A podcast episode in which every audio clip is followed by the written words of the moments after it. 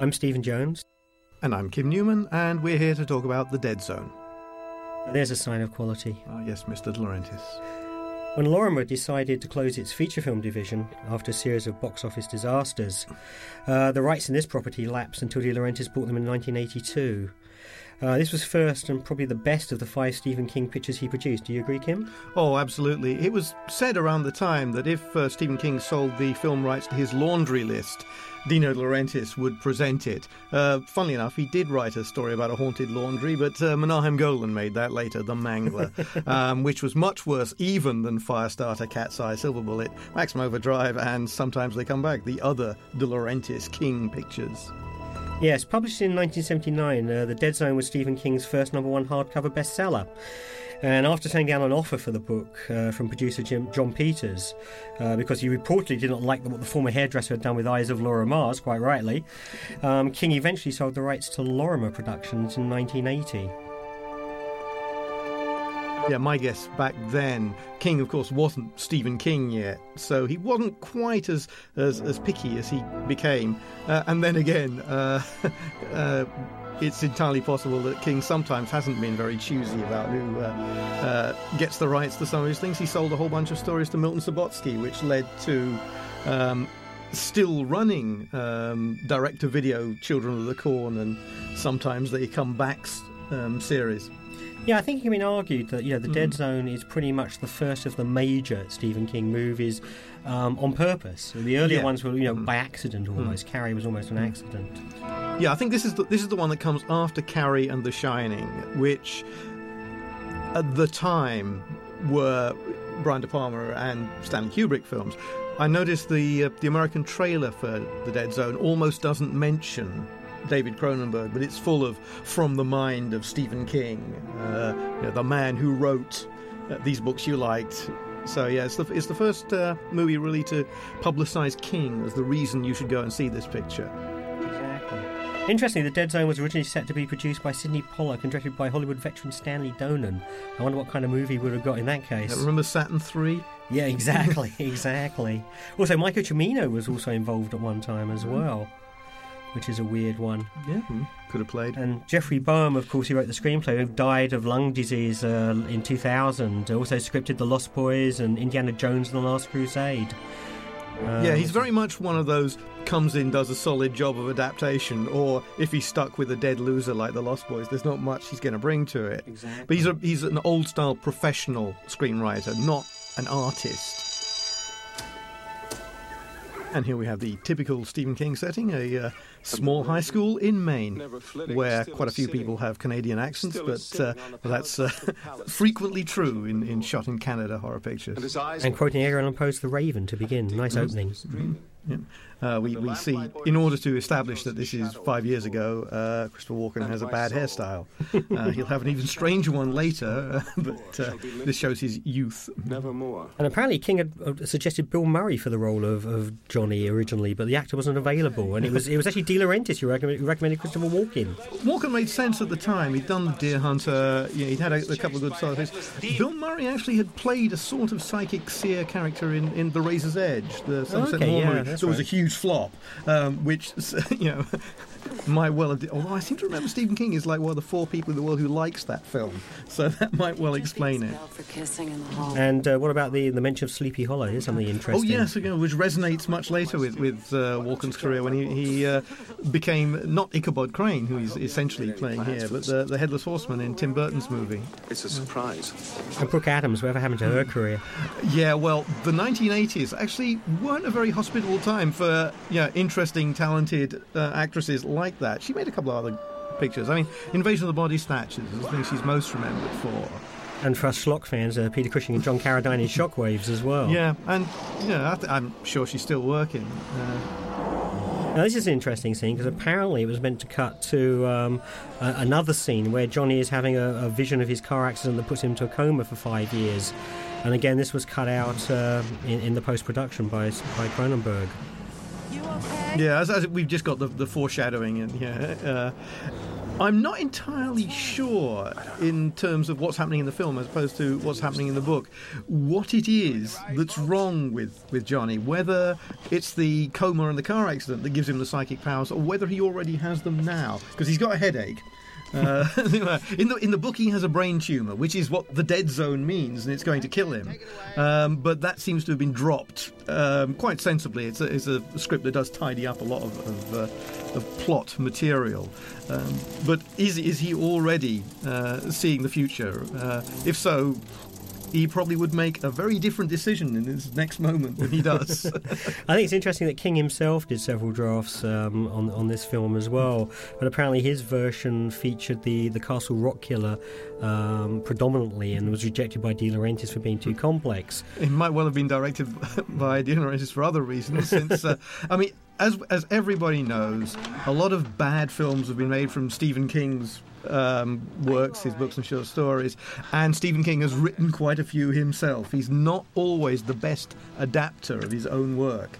And of course, he directed one too, which we do tend to rem- not to remember as fondly as this. Well, certainly Cronenberg uh, described King's version as being needlessly brutal, and I mm-hmm. think there's often there's often a chance where he brings mm. the horror in. Yeah. Uh, whereas in, in this particular film, the horror is left off stage for quite a long time. It's it's interesting. In fact, at that time, Cronenberg was known for making gruesome, horrible, violent pictures, but also very um, cold, intelligent movies. Whereas this is surprisingly not violent and also extremely emotional. It's full of people crying. I think everybody in the in the film gets to cry, but in that particular Canadian way of holding it back in. There are lots of people covering their faces, hiding behind windows.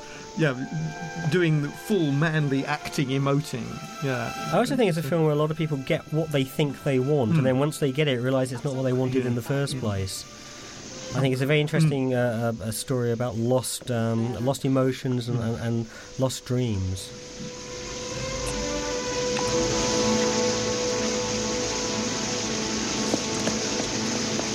Well, speaking of cold films, it was shot in Canada. Yes, so it's always wintry. It, the, the, the story seems to take place over, over several years, uh, several different seasons, but it's always snowing, raining, grey, or miserable.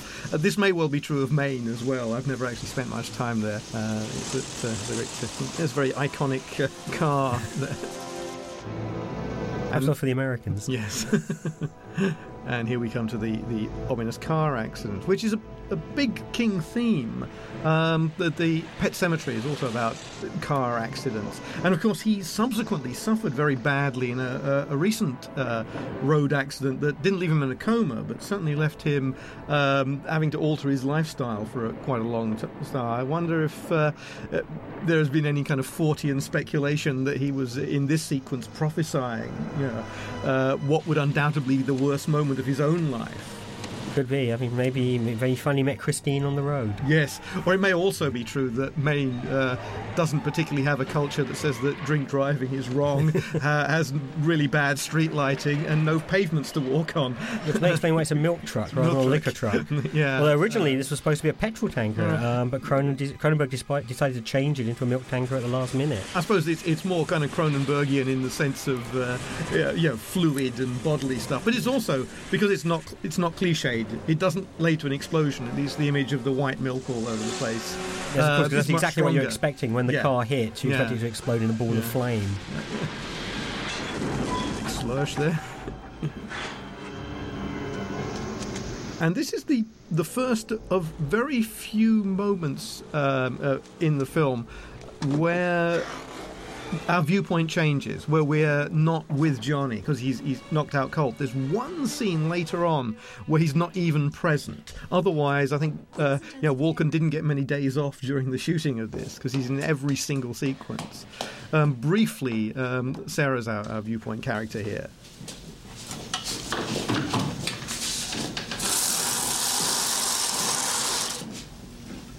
And being an American, of course, uh, uh, Johnny's going to have to pay for this financially as well. As well as emotionally. Absolutely. I think it is remarkable that, uh, you know, basically Walken is on screen pretty much hmm. the whole movie. And compared to his later performances, Oh, yeah, he's not it- quite the same mannered No, actor at no, this he's- point. He's yeah. still learning his his craft, and thank goodness in this film. Yeah. Oh, yeah. It's it's it's a much less showy than say King of New York or whatever. But I, I'm a, I'm a great admirer of, of uh, Walken's full strength performances. Well, he'd already done the Deer Hunter by this yeah, point, hadn't yeah, he? which So- was, yeah, and, and of course he's an Academy Award winner. Uh, yeah.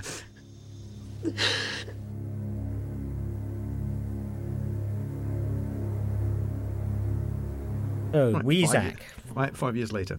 Five years later, and Weizak. Now, interestingly, Stephen King played a character called Teddy Weizak, um, possibly a relation, who knows, Hmm. um, in the 1994 TV miniseries based on his novel The Stand. Yeah. I expect that means King knows somebody called Weizak and, and, And just likes the name. Just dredged it up, yeah. Uh, as, as a novelist myself, I know that's exactly how you go around naming your minor characters. More snow. And we see five years later his hairstyle has miraculously changed. Yeah, he hasn't. You know, he, ha- he hasn't, no. Not even any thinner, is he? he limps a bit.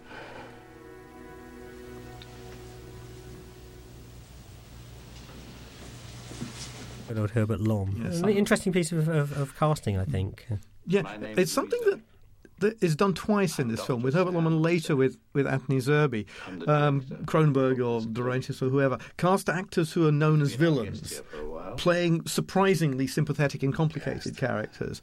I mean, when you watch this movie the first time around, Herbert Lom turns up. You're sure he must be up to. He's the mad, he's the some Cronenberg mad stuff. scientist. Yeah, and Anthony Zerbe as well always plays bad guys, and so it's almost a surprise. And of course, you get the contrast then with with Martin Sheen, who's an actor you tend instinctively to like and sympathise with, of his, who's the real baby bad face. guy. Yeah, exactly. Yes, because of course, I mean Herbert Lom we remember from Ealing comedies like The Lady Killers and playing you know, the the Phantom of the Opera in the Hammer Mm-hmm. film. Um, and if anybody had been to see the previous Cronenberg movies, would think, okay, here's the guy in the white coat. Yeah, yeah. He's the guy who's been doing the experimenting. Of course, he had played a shrink in uh, the Human Jungle, that TV series, a- which is kind of a, a a, a precursor to this role. Do you remember? I think it's one of the few um, long performances where he's playing someone essentially of his own nationality as well. Czechoslovakian. Yeah. Oh. Smashed up pretty badly.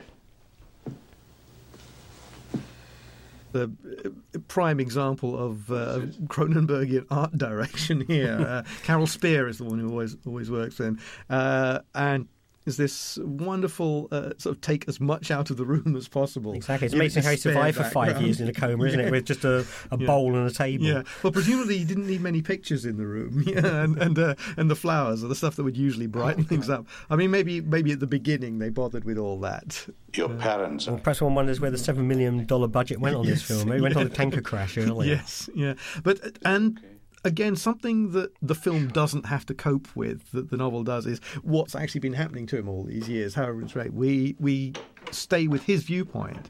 This is actually the first time we meet his parents, uh, who are sort of much more important characters in the novel. Um, I the John. he sort of wakes up to find that his mother, who's gone from being fairly religious to being a, a ranting lunatic, Another one of religious King's religious fanatics. Yes, it, uh, one wonders if King's own mother made him go to church rather too many times as a You child. do get that with his character and 'Cause with it- Carrie White's mother yeah, as well. yeah. And I suspect for the film, they felt they'd hit all the mad religious mother bases in, in Carrie, so there was no need to go over that material again. I think you know the the, the bit players here are actually quite affecting and rather rather good. Remember what we discussed, Mrs. Smith, please. At the time, it was odd to have a, a Cronenberg film where the hero was called Johnny Smith as well, because he always has a fondness for uh, more outrageous character names. A typical early Cronenberg protagonist is called Adrian Tripod. For how But again, very much a, a, a King thing to name his, his character after an everyman, Hmm. Yeah. uh, a, a very prosaic name. Yeah, uh, I always think that King writes gr- writes wonderfully about ordinary people in a very non-patronizing way, but often in the film adaptations it comes out as being TV movie stuff. Yeah, uh, s- things that read very well, play very pat, very yeah, as if all his characters need to be played by Bruce Boxleitner. Yeah. Yes. What about Sarah? And of course, the big shock now that uh, that she didn't wait for him. That's stop from your thoughts, John. She's turned her back on you. She cleaves now unto another man, a husband. That's the single vestigial trace of the religious fanatic plot there. Interesting use of dialogue, though. Words like cleaves. yeah. Very biblical. And more covering the face for the big emotional scenes, which I suspect is a is a, a Cronenberg trait here. Uh, this being the first film he's made, which is, involves a lot of sobbing.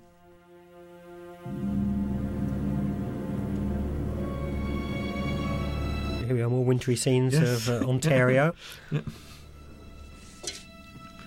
And this we're quarter of an hour in, but this is where the actual um, Stephen King stuff starts. Yeah, this this scene is the uh, uh, the first supernatural event, or uh, I don't know. Do, do we think this is a supernatural film or a science fiction film, or is that a debate we need to have? It depends where his powers come from, and I think in, in this film we never actually find out. Obviously, his mother thinks um, they're from God. Uh, uh, Weizak, Dr. Weizak thinks they're from science. So um, who knows? Cronenberg has almost never used the supernatural in his work, and King has surprisingly rarely done so. Um, yeah. And this could be seen as just a psychic powers type story, like Scanners, which King had, re- uh, which Cronenberg had recently done. Exactly. And here we have uh, the first demonstration of Johnny's power. Um, you know, interesting effect, I think. Yeah, the, the boiling fishbowl is very striking.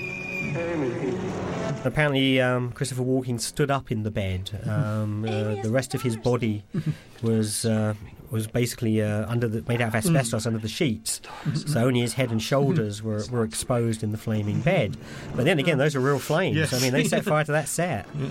Um, and apparently, because of problems with the shot, uh, including one of the set dressers putting an ET doll in without permission, they had to shoot this entire sequence three times. I bet he Uh, was popular. Well, I think the young girl was, was pretty hysterical by the time it was yeah. over. Amy's screaming. And this makes him out to be a much scarier character than he later turns to be. Yeah, you can see from her point of view, he's almost a baddie. Yeah. Also, we have a flash of the Christopher Yeah. Walken performance we know Yes, now there yeah. as well. One thing that, that kind of bothers me about this is, I know it makes sense, but him telling her that doesn't affect anything. She, the kid, the girl's already been rescued by the time she shows up. Which you would think he would know. Yeah. Um, The first order of business is getting your body back into now, shape. now the logical reason for the wearing of this brace is because it's a, a good recuperative thing. It may well also be an attempt of toning down the performance. It's holding his brain in place after five years. Not for very long. Once again, as you point out in the set design, there's nothing on the Yeah. mantle at all. It's just this bare room Yeah. with two chairs. Oh, there's a picture. The picture, yeah. your therapy will be long and painful. But you will walk. Thank you.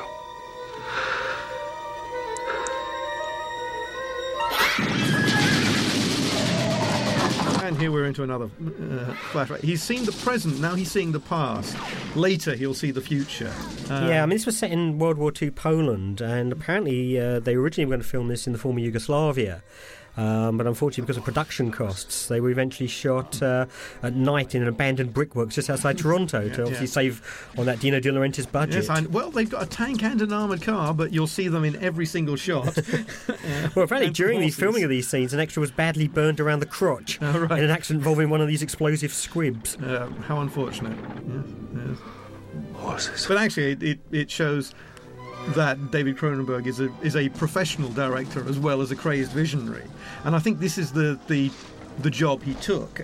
He came off Videodrome, a very personal film that hadn't done well, and I think this was his job of work film, and he just. As it's almost an advert for his skills, uh, you know. Well, it's very I can, unusual I can to make see a, proper film. A Cronenberg movie with like car- with masses of extras and big Yeah. explosive scenes. This Yeah. is not the Cronenberg we've Yeah. we've been used to with Yeah. Mm. Rabid and Videodrome Yeah. and Shivers and the other movies. Um, so he is saying yes. Look, here's one Yeah. for the show reel. Yeah, here's here's, a, here's an upset mother. You know, you don't get those in his films either. Boy is safe. And again, apparently, originally, as originally conceived by Cronenberg, uh, these scenes were meant to happen when uh, Johnny was strolling in the hospital grounds, and the battle was going on Yes. in the grounds around him. Um, but again, in post production, Cronenberg changed his mind again. Yes, either that or Christopher Walken thought being burned once is enough for this.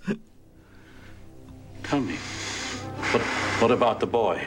You keep saying The, the boy saved. The boy safe. What boy? You. You're the boy. I am the boy. She saved you. She's alive, Sam. Who? Your mother.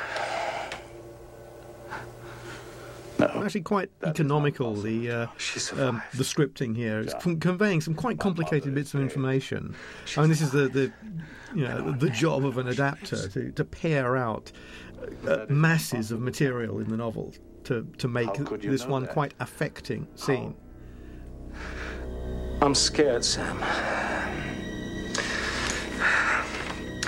What's happening to me? Yeah, this is almost the only time in the film where he uh, sees something good. You know, the rest of it is all to do with disaster and misery. He's actually found out a, a nice thing rather than a bad thing. Uh, the rest of the time, all his visions are horrible. I think it's a very neat way of showing how his powers can work for both good and evil, and both past and present. I think it's an interesting way of getting that information across in a very tight May scene. I speak to I also feel that this there's a bit of character development here with, with Herbert Lom where he doesn't speak to his mother after contacting her. That doesn't ring true, but it means that we don't have to go down a whole extra bit of plot. Um, Which, of course, King would do in the uh, novel. yeah. Introduce yet another character. But we're not also we're not used to seeing Herbert Lom in, in scenes that are upsetting. Uh, you I know, also they think it's an example of what I said earlier as well, where basically people get what they wish for and perhaps didn't really want it in the first Yeah. place. I'm not sure about this. It was not meant to be business that comes up now. Yeah, that, Well- that that strikes me as being a, a an old-fashioned conservative horror movie. It's the classic monster movie warning man was not meant to know such know things. Um, but if uh, it's all right to use your uh, your psychic visions in order to uh, you know prevent the end of the world, then surely it's all right to reunite your doctor with his long lost mother. Well, I think it's interesting that Lom refers to it as a new human ability, which Hmm. actually is a throwback to that, that wonderful Cronenberg mutant Yeah, that we see in the earlier right. films. You know, Yeah. maybe it is an emerging talent Yeah. Hmm. that uh, it- Johnny's got before the rest of us. Yeah. And it, it kind of ties in with that rabid and the brood Yeah. type Well, idea. particularly Scanners, which is all about developing mental powers. I mean, it's- Exactly. It, it, wouldn't be too difficult to tie in, in, in you know, uh, this is Scanners one and a half, you know, between Scanners and the various crap sequels they made. No, I didn't. I, um. She came to the phone, but I, I, I just couldn't talk to her. No, I just don't believe this, but after all those years. I don't know. As I say, it's it's almost hmm. you know the, the, it's a talent he has, but it's a curse, not a blessing. Because it wasn't But it's, it's also there is this theme that runs throughout the, the, the film and also through King's work of, of mothers. Yeah. Come on, easy now. Keep it moving. Keep it moving. Come on. Weight down, knees. And now at last we're outside again. moving. Keep it moving. Back in that wintry It's still Canadian. cold, yeah. that's right. That's it. And uh, this uh, fellow here is, is one of the prime examples of the oot and the boot school of uh, Canadian bit part players who turn up to uh, uh, break the illusion that this is the United States. Uh, um, very common in, in uh, early 80s exploitation pictures shot in Canada pretending to be America. See you when I get back.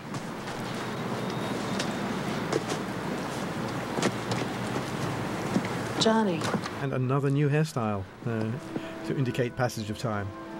They told me you were outside. I am.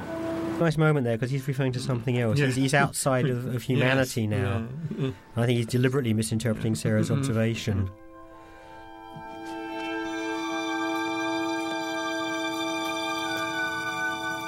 Interesting character move there. Uh, the camera moves in order to establish that these people are standing still, rather than uh, to uh, to show that these are people who aren't moving, rather than the other way around. Call it coma diet. Lose weight. The extra in the background is there to, to break up the fact that this is a scene of two people talking to each Yeah, other. exactly. More exposition. Yeah. I heard that. I think you'd like him. Oh yeah, that's another one of those. I believe she'd say that, but, but uh, I think uh, certainly. I, I mean, think it's like it goes with "I'm leaving you for your own good." That's right. I'm sure all the rest of us in the audience, I think, I think we already hate this guy. We later find out that he's an idiot as well. But, uh, I mean, it's interesting again. He's kept off stage pretty much until the the, the last part yeah, I, of don't the know, movie. I don't know if we ever find out his. Oh no, we do find out his name. Yeah, Ten months. You know he's untrustworthy by the time you get to the end. Yeah.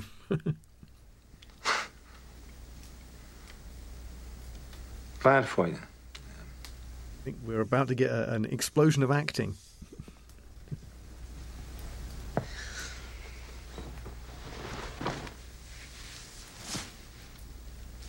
Once again, I like the way that you know that she underplays this entire role, and uh, she's a, uh, an actress who really should deserve better in her career. Well, there just weren't parts for yeah, interesting women in the 80s. Tragic, but true. Um, it's also true now. Yeah. I think if you look at, um, you know, all, say, all these Stephen King pictures from the early 80s, the leading men are still stars, the leading women are struggling. Yeah, that's true. Except David Soul, of course. It's my idea, remember? Yeah, I mean, Jack Nicholson's still on top. Shelley Duvall Sure. doesn't get much work except as a character actress. Yeah, yeah. They're co-billing on The Shining. Yeah, that's right. John Travolta is is where he is. Sissy Spacek, although uh, as we're recording this, is in a in um, is up for an Academy Award type picture. She hasn't worked that much in the last ten years. Because you have the power of second sight. Is it true, Johnny? And Amy Irving had to make Carrie too. Oh, I keep thinking about a line from a book. It's the legend of Sleepy Hollow. The last thing I There you go, did Sleepy Hollow class. again. Very interesting. The accident. Also hones in on actually what is the emotional core of, of the Irving story. As he was a bachelor and in nobody's debt, nobody troubled their head about him anymore. Of course, he's talking about his own character Yes. here as mm-hmm. well now, mm-hmm. he's making a break from his past. Yeah. past.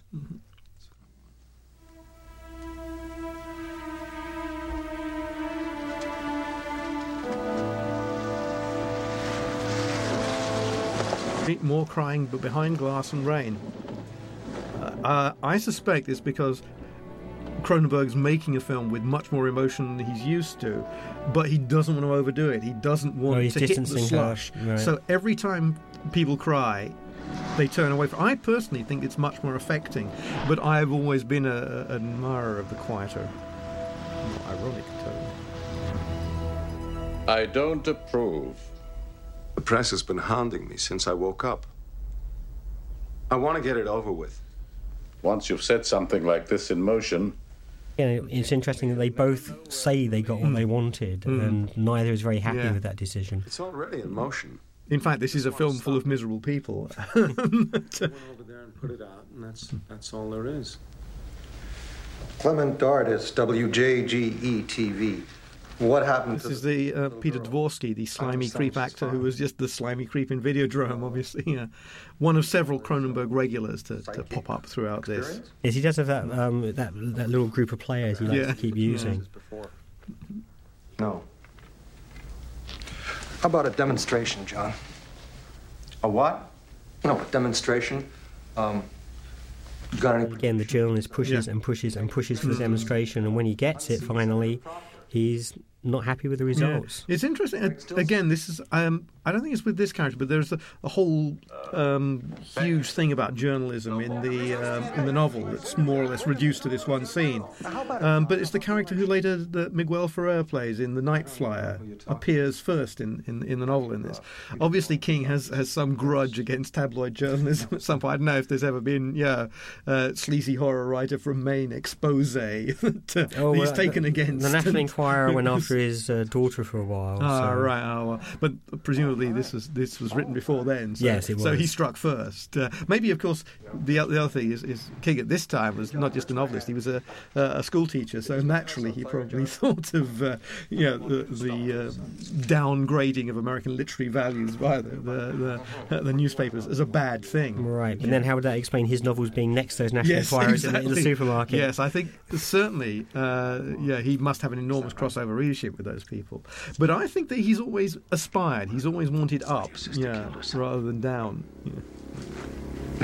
In fact, one of the strange things about King, such a popular writer, is he sometimes seems to have a sort of contempt for not ordinary people but regular people. It's, you know, he's very afraid of poor people. All his monsters tend to be poverty-stricken or lower classes. So, I think very significant is that story. Um, sometimes they come back about the teacher being bullied by the juvenile delinquents, or uh, even in uh, the, the body. There's that whole thing about the tough kids. Maybe he just had a hard time. I think he just when had a was hard time kid. at school Yeah, with those, that's you know, right. with those glasses. Yeah, you always you always think of him sitting at the back. It's like, God, if I had a killer car, they wouldn't pick on me. yeah, if I could see the future, then they'd, they'd shut up. Of course, Brooke Adams in. Sometimes they come back as well. yes, of course. Her second It's, King uh, yeah. movie credit, Yeah, sometimes they do come back. only briefly.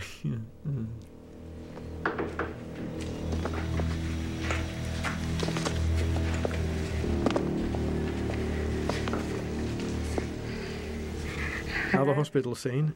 It's Johnny. I come to the end of the first act. Johnny. Leave your boots outside the door, dear. Don't go tracking snow all over the house. I think the film's going to have an interesting structure, which we're, Yeah. we'll see as it goes along.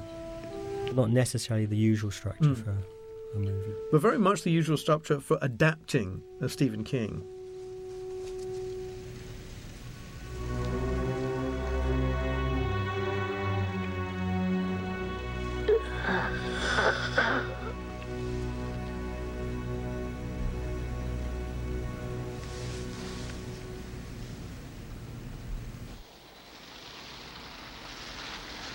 What we've basically got here is a, a four-part TV series. Uh, each act actually has a special guest star. You know, tonight on the Dead Zone, Tom Skerritt.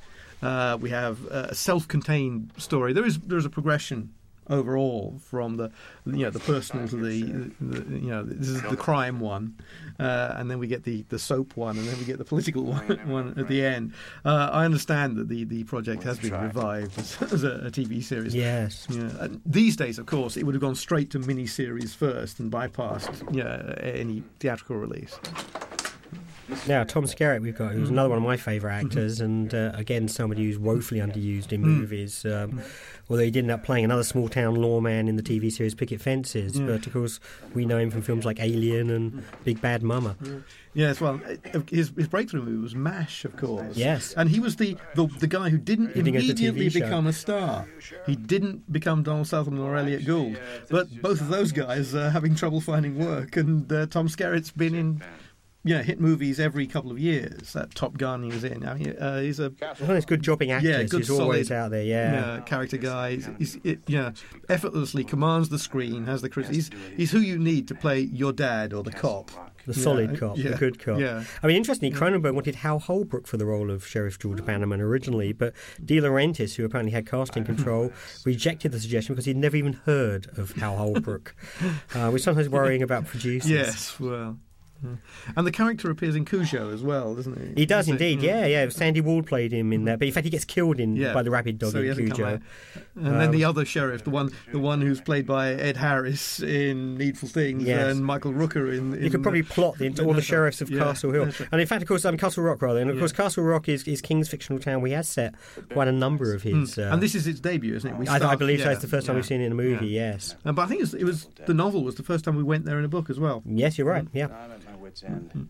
I've exhausted about every conventional method of approach to this. And of course, Castle Rock is a place where very bad things happen. At the moment, they've got a, a serial killer running loose. They seem it is basically uh, a sort of psycho uh, segment here. Yeah, yeah. Well, for me, certainly, I think one of the strongest portions of the movie. I, this Hmm. is when I first saw this. I, I always love this section the best, and I, I actually I always wish it was a bit longer. Um, I prefer this to Yeah. the, the political section at the end. Mr. Smith. I noticed that there is understand she was a good some, woman. there's some quite clever Christian stuff in here that just basically Not a religious um, man myself, implies stuff without going into it too much. But I will say this. We have the religious theme coming back again. Very unusual for a Cronenberg film. Uh, Bless you. much more familiar in, in, in a King picture. And of course, here's the, the, the rant. Here is the Christopher Walken This we've come yeah. to know and love. He threw an 18 wheel truck at me, bounced me into nowhere for. He's got a point. You've got to admit. oh yeah, no, he's, and I, and he's very good at this hitting the particular word, pick it out of this. I'm sure he goes through his scripts and underlines the words he's going to hit. God's been a real sport to me. Also nice to see the underplaying from the other two actors. Yes, because they know there's no way they can beat this guy. Yeah. All right, John. If you change your mind, you know where I am. Unless we have that thing that uh, always used to be true, isn't now, that whenever you saw a television set in an American film, the, the picture reception seemed to be really terribly awful. There's a technical reason why it was difficult to film a TV image. Uh, but, uh, also, of course, American television is, is uh, hideous. uh, never the same. You mean the technical quality, Yes. uh, NTSC. What? See what Here's another uh, Cronenberg regular, Nicholas Campbell. Yes, from Fast Company and The mm. Brood, and later in Naked Lunch, of course. Yeah, yeah, and, and so it's still working with, with the Cronenberg. He's, I think he's has the you know, longest professional relationship. That murder. Well, again, apparently Cronenberg really wanted Nicholas Campbell to play the role of Johnny uh, because he was mm-hmm. worried that Walken was too old for the role. Yeah, that's it, it would have been an interesting choice. It'd been a different film. I think this is. I think it'd been a very different film. You know, this yeah. is um, also this is the first Cronenberg film which stars a bunch of actors you've heard of. Yes, Previously, he'd get he'd get one familiar name, and Barbara Steele in Shivers yeah, or or Samantha Oliver- Eggar, Oliver Reed. Reed, Yeah. yeah. the rest of it would be you know Patrick McGoohan in in, in Scaz. He'd, he'd use unknown Canadians because he liked that. Here, he's working with you know solid you know character type actors, the sort of people you saw on TV a lot. Um, and he's a good. He's always been a good director of actors. Uh, uh, because he's worked in a kind of despised genre, um, I think actors in Cronenberg films tend to not to have been recognised for their fine work. Yeah, Jeremy Irons really should have got the Academy Award for Dead Ringers, as opposed to Reversal of Fortune the, the year later, which he walked through. I noticed, in fact, in his acceptance speech, he credited David Cronenberg before the the director of uh, Reversal of Fortune, uh, Barbet Schroeder and other um, Cronenberg movies have had very strong, odd performers. No Uh. James Woods in, in Videodrome. Should snow for Christmas.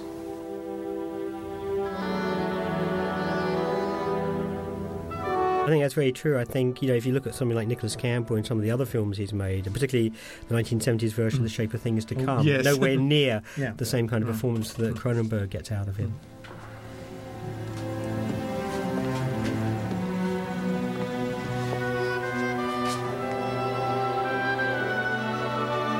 Again, I think it's nice the way the script keeps playing with these characters, you know, taking Mhm. bringing them on stage, then taking them out the story for a while, and then bringing back one of the earlier stories. And here, you know, we're going to see uh, Sarah again.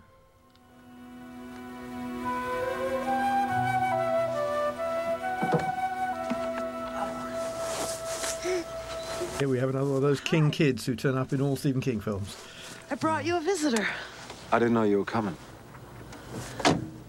I think this is, a, in fact, a rare I wasn't sure Stephen King film where the the, uh, the child isn't I'm even a viewpoint character. If I'd known you were coming, I'd. I'd have. But it's still put in jeopardy later on in the yes. film. Oh yeah. Although that's something that King didn't approve of. You Yeah. Yeah, he thought it should have been an extra. But, uh, Yeah. I still got the limp. Is your father home? I must say, I've always found this sequence is more about Sarah finding closure with her relationship with Johnny. Um, and also experience, Yeah. obviously, the one time he, he can experience a Yes. proper family yeah. group. Yeah. But it always seems a little mean spirited to Uh, me. yeah, I always think it's probably disastrous for him. Yes, Yeah. I think, I think he, must, he must feel terrible at the end of this little Yeah. sequence. Um, it may well be that that uh, Brooke Adams is playing this character as nicer than Than objectively it was written. she is. Or maybe, yeah, nicer than it was written. Yeah. Uh, there's certainly something very mean spirited about, like, you know, flaunting the baby in front of him Yeah. and, Mm. and even having sex with him. Yeah, that's right. Uh, once and then going away and going back to the the, the twit. Yeah. He's asleep. You see, he didn't clean up, obviously. Last time we were alone together, you said some things were worth waiting for. Now, it is interesting that I think any director nowadays would put this scene in, would put the sex Yes. scene in. Yeah. yeah. And- In fact, you have to confirm it in dialogue later that it's actually happened. Because Yeah. it is interesting. You get Yeah. the build up and then you cut away Yeah. to the meal, and that's Mm, it. Yeah. Which probably makes, makes us a bit more about Cronenberg than. Yeah, he doesn't often direct uh, gratuitous sex and violence, although he, he's, he's done a lot of sex and violence, but it tends not to be gratuitous. We'll talk about it. There is one gratuitous moment Yes, in this come film. to later. uh, Which again is odd for Cronenberg, as you quite rightly point yeah. out. Uh, but of course, this is the only film he's done that uh, somebody else has genuinely been calling the shots.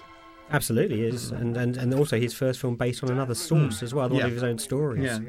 Uh, he has no script credit on this, and even the other work he's done based on other people's stories, he's at least co-written. Well, apparently in this case, uh, he and, and Jeffrey Boam and, and producer Deborah Hill locked themselves in a hotel room to thrash out all the various versions of the script. So I'm sure it was a collaborative effort at the end of the day. Yeah, but he like, does- as he all takes films no are, credit. obviously. I, I made that for John the night he was born. Oh, it's an excellent chair. So what have you two been up to all day? Yes, the the single character trait that Johnny's dad has is he makes things. Uh, he is indeed a smith, of course. uh, uh, uh, you know, King never that be- King never logicality being one again. To, to, to, to spare the obvious in some ways. Yeah, uh, we find out that he makes bookshelves. But, uh, I always wonder what Sarah told her husband she Exactly. was doing today. I'm going to have sex with my old boyfriend and then cook him dinner. Oh, that's nice. Fine. I'll go out and campaign for a fascist. With my cuisine. For what we are about to receive, may the Lord make us truly grateful. Amen. These days, if you saw that in a movie, it would signify that the guy was a psychopath. You never see, uh, as it were, Christians in films who aren't really scary. And again, interesting thing to see in a Cronenberg movie Yeah, as well. uh, although of course the mother was a scary Christian, uh, but the father is salt of the earth, good solid Maine stock. Um, interestingly, of course, King was brought up by his mother and didn't know his father, so he idealises He's father ideal- figures. yes, the father figure. Um, and oh, he's himself a very devoted father. Um, but mothers are much more complicated, ambiguous, and often frightening. I'm going to see you again. Not like today. Probably a good thing. I Yes. reckon. He's pretty miserable enough now. Well, yes. Don't say it. I'll just go lock myself in that same house. yeah. I'll just say goodnight. This is about as close to romanticism as we're going to get with the Cronenberg Yep, movie. that's right. then. Yeah. Oh, until the fly, of course, which. Oh, yeah, yeah, an interesting where- where- coupling. At least she kills him for him at the end, yeah. and and actually, Crash is about how to save a marriage as well. Um, okay, these are not healthy relationships, Yeah. Kim. I would argue that the marriage in Crash is very healthy. they will go to any lengths to keep it going.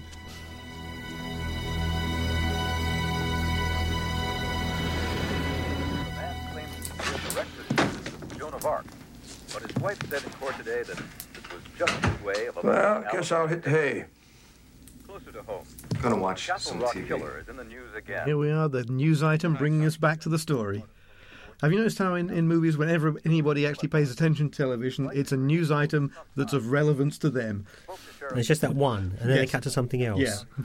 The interesting thing about this was uh, apparently, uh, in, in, again in the original version, the, the they they used a photo of, of Debbie Lindemann, the, the, the murder victim, um, who was originally paid, or portrayed in still photography by um, Kathy Scorsese, the 17-year-old daughter of director Martin, who actually worked on this film um, with the special effects department for a week. But again, she was cut out in the in the final version, and they, they showed the news footage instead. I know that Martin Scorsese is a great admirer of David Cronenberg, wrote a very interesting uh, essay about him. The most recent victim of this Uh, shocking. are we to assume that he's actually having those psychic flashes as well, or just the I'm headaches? sure there was another scene originally in there which is was missing again. Yeah, or maybe it's the the remains of that brain tumor that he had in the novel that they may well have at least at some point decided to include. By the coroner's office to be. Sl- subliminal reminder of his horrible accident there with the drinking milk. Next on News 8. Yeah, I never Extremely noticed bad, that. Extremely bad jacket. Maybe this is what Maine's local television looks like. And again, according to Cronenberg, this guy playing the newscaster had real trouble getting his words out uh, around the things like the the, the Castle Rock killer and uh, and things like this. And apparently, they had to keep doing this take over and over and over again. Um, but the little the little ad lib at the end was his own, apparently, and they kept it in. Very good shot. Oh, as I said, for me, this is this is the most interesting segment of the movie now. This was the image they used on the poster, which is odd because it's basically three people walking through a tunnel. It doesn't actually It doesn't say anything about the film at but all. But we assume that this is a dead zone. Uh, it's a zone where somebody's dead for Yeah. a start. But, uh,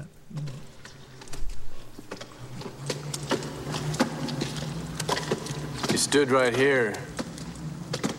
Found a lot of cigarette butts, same brand. Eight or nine butts here. I think it's a very interesting playing here from Nicholas Campbell as Yeah. well, who gives nothing away Yeah. in, in, in this Yeah. scene. Touched. Or worn. Uh, Frank, give me that package. I'm not sure if he's superstitious enough to uh, avoid touching Johnny. Well, again, he's wearing Yeah. gloves, and I think it's been established um, Yeah, that's elsewhere right. in the It's- film that you have to have physical contact with the skin. Yeah. Same brand as Then the again, it's you the cold. And one assumes, of course, he would get nothing from this because it's an inanimate object. Yes, yeah. Um, but he, he, yeah, suddenly he's able to ha- um, psychometrize as well. As, Yeah, as, it's, it's, it's kind of strange that because that. But then that's again, never been pointed out to so far. Other, that you could other do that. psychics can do this. Of course, this was also before the, the great days of product placement. Uh, so, uh, i as it were, the, the company doesn't want the cigarette packet to be associated with the mass murderer. um, these days, you can do negative product placement. You'd, you'd approach a rival brand of cigarettes and say, "Could you please please establish that our biggest competitor is the brand smoked by the Castle Rock by the Killer?" Castle Rock Killer. In fact, you'd have Castle Rock cigarettes. Yeah.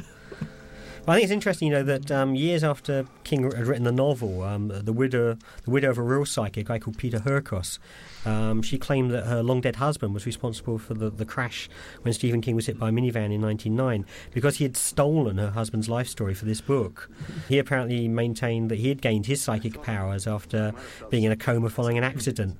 Uh, but unfortunately, although he was mentioned in the book, uh, the family never got paid.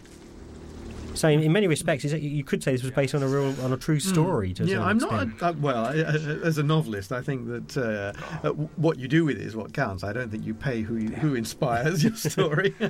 Well, one hopefully as a novelist, you always take your, your characters and your situations Yeah. from real life and then extrapolate. Yes. Yeah.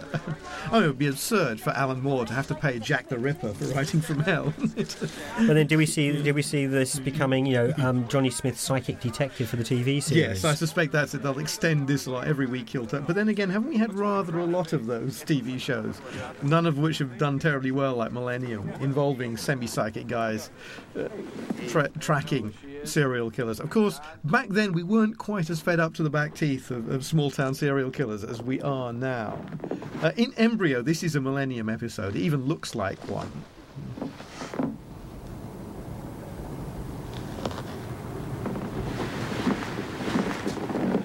Yeah, I know this girl.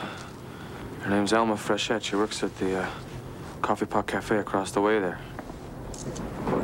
Your idea, George, to have a psychic? Of uh, course, even though Tom Skerritt seems like the wonderful man of integrity and insight, he still hasn't noticed that his uh, best mate's a psychopathic murderer.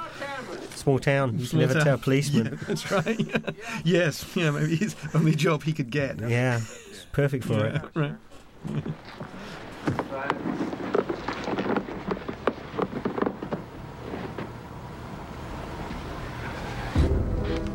And they obviously don't believe in roping off their crime scenes. yes, yes it does seem that everybody's been able to walk over this place, but. Uh, but I, I suppose again, back then we knew less about these type of crimes, or indeed about how they were investigated. Uh, uh, this is well before uh, Thomas Harris and and uh, the numberless movies about serial killers, and indeed serial killers and psychics. It's almost, almost a But again, you can see why maybe King would have wanted to expand Yes. this sequence in Mm. almost into a film in Mm. itself, and I think it would have been a very interesting Mm. film. The problem is it's only got one suspect. But uh, even works with dead people, which is interesting. You'd think it'd be a little more blurry, a Mm. little bit more Yeah. faint, but no, apparently. And we have the fairly traditional Mysterioso music from Michael Kamen. Uh, Oh, I'm waiting for you. How about we apparently only had eight weeks to record the entire Alright. score. Mm. What?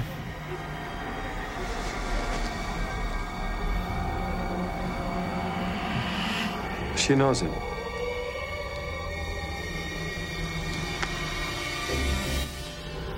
Now, do we recognise immediately it's him? I, I don't know. I think we've only been given a certain Yeah. number of suspects at this Yeah. point. But it's interesting again. This is one of the rare occasions where we actually see Johnny inside his Yeah. own vision. Come up here to the gazebo. I think by this time, any astute viewer would probably Yes. have worked out what's Yeah. going on. She knows it. And, and of course, that's a, um, a double meaning as well because somebody else knows Dodd as well, uh, which becomes more important in the next sequence. All right.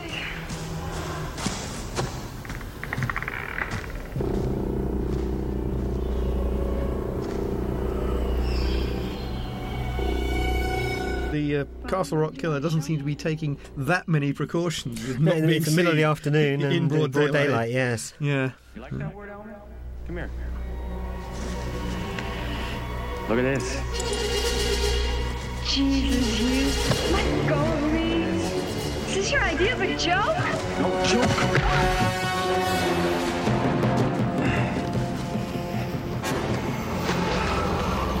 This That's- strikes me as being gratuitous. Exactly. Um, but the other thing about it is, I think for a moment there, it just distracts the viewer Hmm. before he, Cronenberg reveals who the killer's Yeah, identity is. yeah.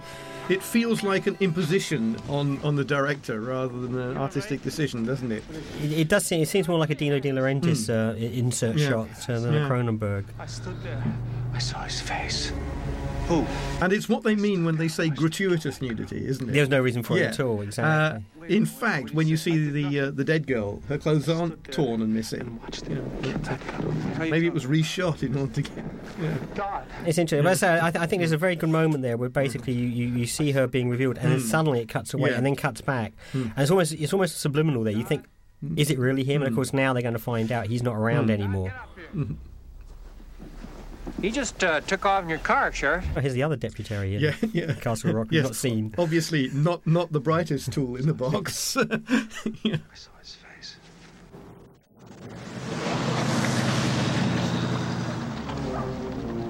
And this is the, the first of the many uh, evil haunted, uh, monster filled old houses in Castle Rock. Uh, it's probably not a good town to be a real estate agent in. Is I don't know. I expect the real estate comes up quite often actually because most of the families have been wiped out. In fact, the whole the whole town was wiped out in a later book. I think this again is interesting because now Bannerman's got his killer. He's again not very happy with the truth. He's not he's not satisfied, even though Johnny's told him um, um, who the killer is, and he's almost behaving antagonistically towards Johnny at, in, at this point. Yeah, there's also the, the, the possibility that once it's revealed that he, his closest associate's the murderer, he's not going to look that great. He's gotta look good anyway, Because that's after all, he's a sheriff. He'll be up for election. Yeah. Whereas we said earlier, he's not going to survive much longer because Yes. the rabid dog is going to get him. Uh, Colleen Dewhurst. Yes, American actress, uh, twice married to George C. Scott. Yeah, and uh, did a couple of interesting pictures. Annie Hall, When a Stranger Calls. Yeah, she's quite good in When a Stranger Calls. Yes, Uh. Her other genre credit, I uh, think. uh, yeah. And she died in 1991, sadly. Yeah, she's basically playing Norman Bates' mum as if she was still around. Still around, yeah. yes. And we get that thing here that, that Hitchcock does in Psycho of characterizing the murderer by what we see of his house. And- We and his we- mother as well. We never find out. Yeah, what his trauma is, why he does all this stuff, but we see like his working out equipment and his toys and all that kind of stuff, and you just get the sense there's something a bit off about this guy. Uh, the the lighting in the house is also scary psycho lighting. Yeah. Was Mario Bava with some of those Yes. green gels yeah, in there. Yeah, it's, uh, again, uh, not a usual approach for Cronenberg. But again, obviously decided this is the House of Horrors. Once Yeah. we're inside, you know, it's on Yeah. different turf again. Yeah, yeah. And again, I think is what's nice about this is the second revelation. Not only is he the Yeah. murderer, but she Yeah. knew all yes, along. it's the, the repeated line almost. She knows him. She know- yeah. uh, you knew all the time.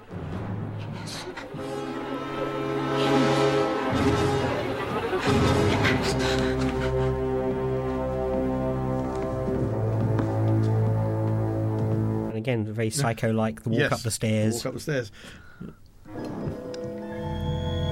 I'm not sure what these scissors are actually for, apart from committing suicide. Uh, Oh, medical scissors are they? Which Yes. again is you know Cronenberg's fascination with Yes. medical implements. Maybe Yeah, uh, yes, yeah. it started here. Yeah. Mm. And a- cheap shot there for a cheap shock Yes, effect. that's right. Yeah. Uh, see, there's the, the, the freestanding weights. So you know he's a Oh, crazy yeah. guy Oh, that's works right. yeah. out. Anyone who works out and but still has his, his cowboy wallpaper from being a child. up, up, yeah. And here's Uh, the infamous scissor scene, um, which is obviously cut in, in quite a lot of the TV prints, and uh, was probably originally was the, the latest shots Hmm. from this were originally cut probably in the in the original British release of this movie, but of course are Hmm. back here in the DVD. Yeah, uh, Cronenberg, of course, is well known for having yeah directed some of the most horrible scenes in, in films. This is quite mild for him, but it's the only moment of extreme violence in, in this picture. Often Cronenberg will do that. He'll do one shocking thing. And even though we don't see the scissors Yeah. going in, we know exactly what's Yeah. going to happen there. Yeah. Uh, but technically, it strikes me as a rather difficult way of committing suicide. Uh, Not particularly pleasant. well, yes. Uh, that scene, uh, the. Uh, Still got his the old toys, yeah. yeah. and the cowboy wallpaper there. Mm. We know he's repressed. Yes. It'd be, like, it'd be great to take apart that, that case on the right hand Yeah. side there and see what exactly what toys Cronenberg put in there. Presumably not ET toys.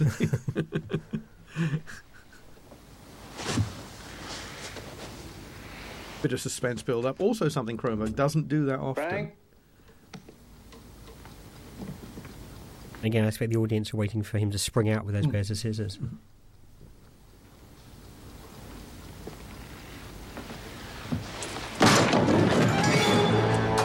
Again, a scene that's normally missing Yeah. from some prints. We just cut to Bannerman's shocked reaction.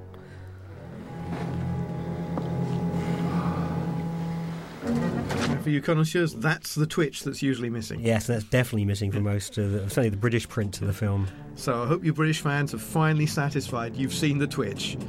Now, you know, interestingly, Boam originally had a trick ending for the film, which involved the Castle Rock killer escaping from a mental institution and murdering Johnny's former fiancée Sarah in a hospital parking garage. Uh-huh. Um, and this turned out to be like a, a, another one of Johnny's psychic visions. But I think, perhaps wisely, Cronenberg rejected the idea. Yes. Uh-huh. And unfortunately, I think this is where the scene just tips over into melodrama Yeah, yeah. at It- this point. It may also have been that the reason Boam suggested that is that Carrie had ended with a big surprise twist shock that made no narrative sense at all, but was part of what you associated with he Stephen quotes King. Dressed to Kill as being his inspiration. Uh-huh. I'm sure he never saw Carrie. Uh, very few people did.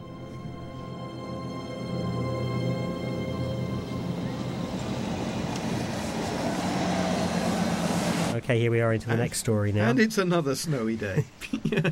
It's probably summer by now, but it's still snowing. Again, coming up is another nice use of the interweaving storylines concept, which I think is great. You know, mm. again, just a hint of what we've got to come.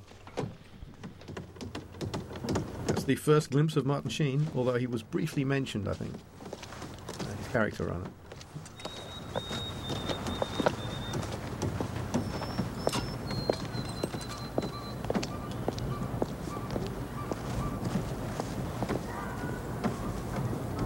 Another one of these Addams family houses that uh, apparently are genuinely all over New England.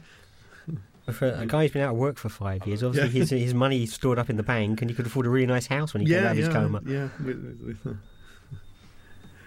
the, uh, the insurance, I I suspect. said insurance from the milk company. Yes. yes, after all, it was their fault. I mean, uh, yeah, why isn't Johnny rich? Why doesn't he own the milk company? Maybe they blamed it all on the driver, and, which is certainly, of course, what happened in, in the case of King's How'd you accident. find me? My father? Stopped off to see him. And he told me you moved to a new town. Hi- ma- uh, obviously hiding under the obviously assumed name of Johnny Smith, which is written up outside his house. That's why no way no can find him because they just Yeah. look. There's hundreds of Smiths in the phone book, and they just never find him. Still your doctor, John. Again, interesting that the, the, the, the time changes that Cronenberg uses. He doesn't try to, to show us calendars or falling leaves or anything. He just simply cuts, and we go with him by this point. The narrative carries us through. And uh, our doctor doesn't even have any other patients either. He's very nice because obviously he's, he's not been his doctor now for quite a long time Yeah. because you know Johnny's been out and about in Castle Rock and everywhere else, but he still follows it up. Still making house calls. Still making house calls. Very good. Maybe he's hoping for some useful predictions. Of course, now poor old Johnny's even more alienated from humanity. Um, you know, maybe Henrietta Dodd was right when she calls him a devil sent from hell. Because Yeah. at this point, we're not quite sure whether his powers are for good or Yeah. evil. Because they, Yeah. they never seem to work out the right Yeah, way, even no. though he tries his best. No, no, more, no more pills. Takes time to recover. The healing process is slow, I told you many times. So another minor Stephen King theme is uh, his aversion to um, prescription medicines. Uh, There's the, the cat from hell sequence in um, Tales from the Dark Side is all about evil pill pushers. You know, the, the company that puts these things out, and, and it's uh, something that recurs in his work. I don't know if he's ever had any bad personal experiences with uh, over-the-counter medicines. Yes. Um, I- well, obviously, he's, he's had some experience of all kinds of drugs at various Oh yeah, times. he, and- he's been quite open about, about So, that. But, uh, but I, it's again, it's an American obsession that perhaps um, we don't get particularly in, in Britain. But he's always been alert to it. The, yeah, Well, I think it's also a Cronenbergian um, uh, obsession of not trusting doctors Yes. as well. Yeah. Um, but again, it's, I mean, it's, we're back to this whole thing of what actually the dead zone itself is, which we hmm. touched upon earlier. And of course, in King's novel, it's depicted as a recurring blank spot in Johnny's psychic visions, hmm. whereas in the movie, it's kind of dispensed with Johnny's brain tumour. Yeah. And also the concept of having him age prematurely was, was hmm. originally going to be the idea that he would get older the more he used his powers. But again, they dropped that from the screenplay. I think quite smartly. It always looks bad. The the uh, you know the, the old age makeup. It's very much a hammer film type Yeah, effect, isn't it? Every yeah. time he uses his power, he gets, you know, he, he ages. Yeah, of course, King later wrote the Golden Years, which goes the other way around. Every time he Exactly. uses power, he gets younger. So he never wanted to throw away. an No, throw idea. a- not even a good idea, but just an idea. Yes. Uh, it- inter- subtle bit of, of um, plot establishing there. We know he's gone back to teaching because there are child's drawings on the wall. Exactly.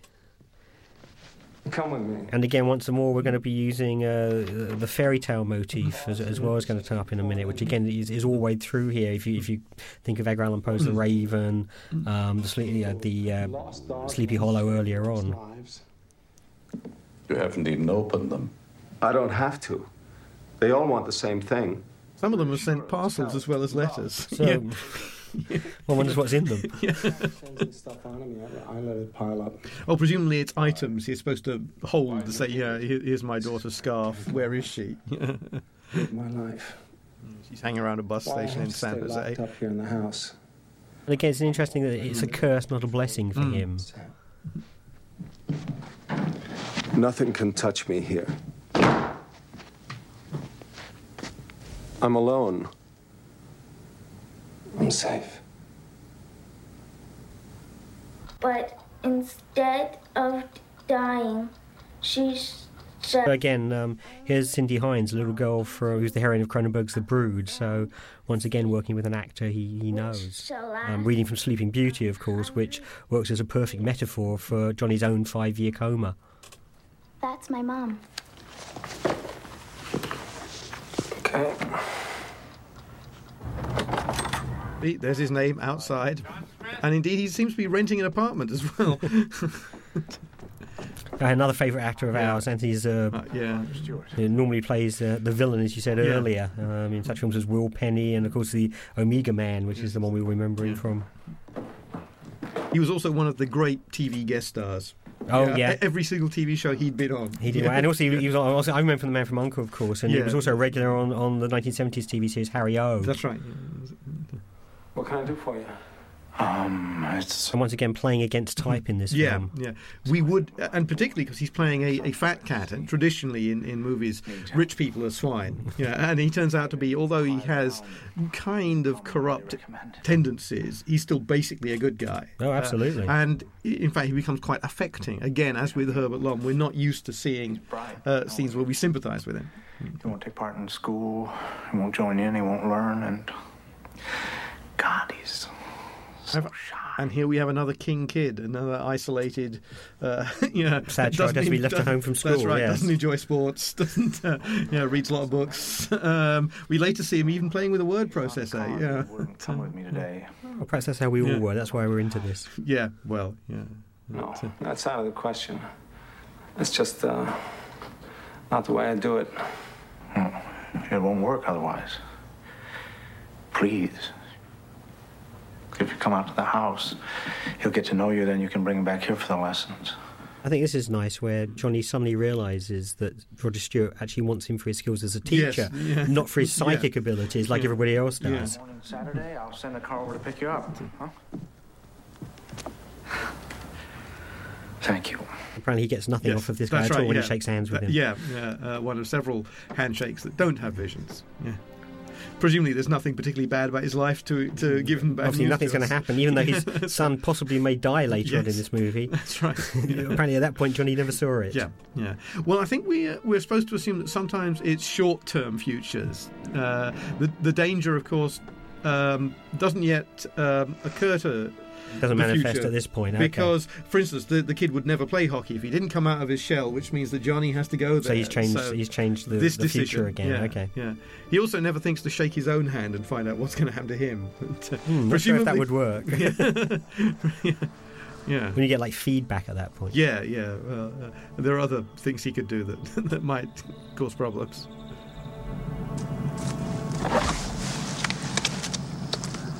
Again, coming up to another one of those great moments where the two stories overlap for a moment. It comes with presumably he wore an uh, all-over condom when he was having sex, or else he would have scried all kinds of bad stuff about Sarah.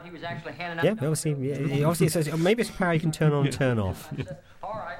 You folks take that money, put it in your pocket, keep it, then go back and get some more if you can, because times is rough. But when you get into that voting booth, I want you to vote for whomever well you damn well please.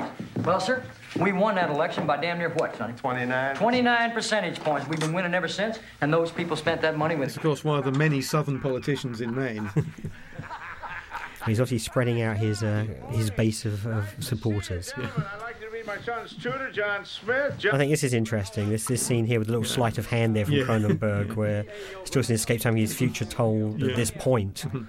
Well, Greg, you got some good ideas. You got to let me think about them.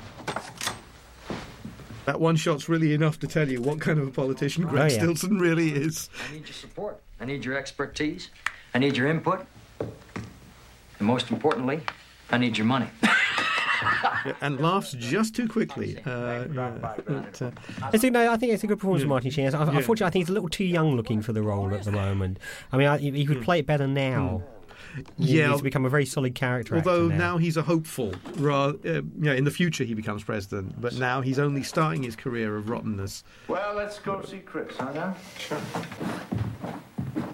Interesting, of course, that the following year, Martin Sheen replaced an ailing Burt Lancaster in another Dino De Laurentiis Stephen King adaptation, Firestarter. Yeah. So again, it's obviously something Dino enjoyed working with. Yes, although of course maybe one of the things that's not predicted is that uh, Firestarter marks Martin Sheen's kind of career slide for some years. yeah, because back then I mean, it was unusual because Sheen was in Apocalypse Now and and, And Badlands, other, of other course, we big movies. yes. Um, here he's taking you know a, a showy guest star part, not not uh, the lead. He could have played Johnny. He could indeed- and in fact, he's old enough to play- Yeah, he's that- exactly. he's that kind of actor. Um, and I think by doing this and then Firestarter, he kind of edged himself towards being the, and also with Martin Sheen as The heavy. Yeah. yeah. Bring you out of your shell. And in fact, there have been some performances from Martin Sheen which have bordered on that Christopher Walken Yes. mania as well. You don't have to do anything. It's my dad that lives in a shell, not me.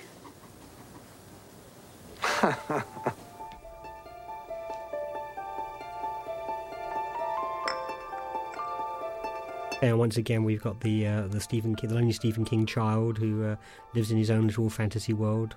Yeah, we also have a, a, a different interior from the Dodd household. Yes, uh, uh, uh, King, uh, although of course, obviously now a very rich man, has tended not to be able to write terribly well about the rich. Um, this is kind of a cliche vision of, of what a, a millionaire's house looks like. Peter Straub's much uh, smarter and I think more inside when he writes about people like this. And do we ever find out what Zerbe's character's made his money from at all? Uh, I think he's a dry cleaner. Uh, he's actually established. You see, because later we see a hockey team with uh, the the jackets on the back of it, and I think the business is mentioned. Some there is some. Yeah, Brittany owns a, tr- a chain of dry cleaners. Yeah. Don't want a beer? Okay. Brian, get I also think that Roger Stewart's name gets spelt several different ways. Again, another uh, a King favourite of giving a character two first names. Yeah. uh, which is another recurring motif in his fiction. That terrible ta TV image again. the, the flicker. And again, apparently Martin Sheen ad libbed this several times um, and, and gave different performances each time. Um, and then Cronenberg just picked one he liked. For those big boys down in Washington. Of course, the sad thing is that uh, now most American politicians are like this. Behave like- the, exactly. last, the last two American presidents have been Greg Stilson, which is probably a very bad thing. Uh, I mean, this is a, a book written in the kind of Jimmy Carter era. Um, late, and of course, Greg Stilson is a, a third-party candidate, so maybe Ross Perot is kind of thought like that. But we're supposed to believe he might become president. Well, I mean, obviously King and, and Cronenberg are both liberals, and for them, this is you know the worst possible phase Yeah. of American politics. And it shows you how much things have changed over the last couple of decades. Yeah, uh, King campaigned for Gary Hart, didn't he? And, Yes. and, uh, All around me, so many unemployed. But, what are you people doing here in the middle of the day? Middle of a work day. You're standing out in the cold. Look around. Look at each other. How do you feel about each other? Are you proud of your communities? Would you send the guy next to you to the U.S. Senate? A real man of the people. trust your own local people. You don't feel good about. Jesus, what an act. You don't stand Can't for they see through this guy? I'm mixed up. Uh, you both acted like you were friends this morning. Of course, we now know the American people would elect Greg Stilson. Exactly, they have a landslide now. yeah. Or at least after the recount in Florida, he'd get in. On the other hand, if he wins, and this turkey just might, you got to make sure you thought it was a good friend. You know what I mean, Jack? I think it's interesting, once again, it's prophetic words from someone who doesn't have psychic powers. We've seen this all the way through again. When Sarah says early, you know, basically we'll be together eventually. Uh, characters almost make predictions in this um, which come true. Of volunteer workers on my campaign, let's send Greg Stilson to the United States Senate and mediocrity to hell! And of course, the thing is that a politician like this would have to join one of the two major parties if he wanted to get anywhere. Exactly. Ross Perot um, was not a serious candidate. It's almost the, the single most fantastical element uh, of, of this story is the possibility that a third party candidate could have any influence at all in And America. particularly this Frank Capra type scene Mm. now, where they where they, Yeah. they blackmail the local newspaper guy as if he's got any power to stop Yeah. this It- guy getting to you know it- it- to the Senate. This reminds me of the beating up the newspaper editor sequence in The Man Who Shot Liberty Valance. Yeah, yeah. So they go in and break the plate so they can't print the newspaper. I mean, Yeah. this just doesn't happen anymore. Yeah, it is also the only non Johnny Smith scene in, in the film, and and it kind of I think it tips the hand too much. Now we know Greg Stilson is evil and has to. We don't need to see this. I we agree. we got that, and it breaks up. It's I mean it's nicely played. That's uh, Jack Creley who's also in Video Videodrome. Yes, another- another. Cronenberg actor, Yeah. yes. And it's it's well done, but it is a a lazy scene. I think it it, it explains too much. But he, he gives us some, good, and he has a vision too. So Yeah, another yeah, another man who has a vision one. who's not got psychic Yeah. abilities. Yeah. You also see now he has a staff of one as well. So I Yes. can tell you, he's a sort of campaign manager come thug. Yeah. Is that a picture of Ronald Reagan in the background I think, there? you, I think it Yes, is actually. Yes. so one would assume then this newspaper would be on Chris Stilson's side. Well, yes. Unless they're throwing darts at that picture. Yeah, yeah. I mean, because uh, although I believe King probably didn't vote for Ronald Reagan. Of course, Cronenberg could have been Canadian. yes. But again, the interesting thing was that you know Jeffrey Boam completed this script on the day that uh, Reagan came to power, Mm. um, Um, which yeah. Mm. you know sets it in its time and place quite nicely nowadays. Yeah. Uh, yes, of course, because the novel is pre-Reagan. In That's fact, right. It's uh, uh, one of the things we don't get in the film. We get in the novel is actual appearances by Gerald Ford and Jimmy Carter and, and other real political. Which is again people. something King likes to do, is, is to mix up that fact and fantasy quite nicely. To throw the, the, the, the reader off balance, which of course is a lot more difficult. Well, it used to be more difficult doing films, but of course we've now seen Clinton in Yes, in movies. right. So I mean, you know, we can now do it. In fact, Jimmy Carter appeared in uh, was it The Bodyguard? Uh, so yeah, they, yeah, they could probably have got him. You could have seen Grace Stilson and Ronald Reagan on the same platform. Yeah. Now, I've never met Mrs. Brenner, but I'm damn near sure that ain't her. What do you think, Sonny?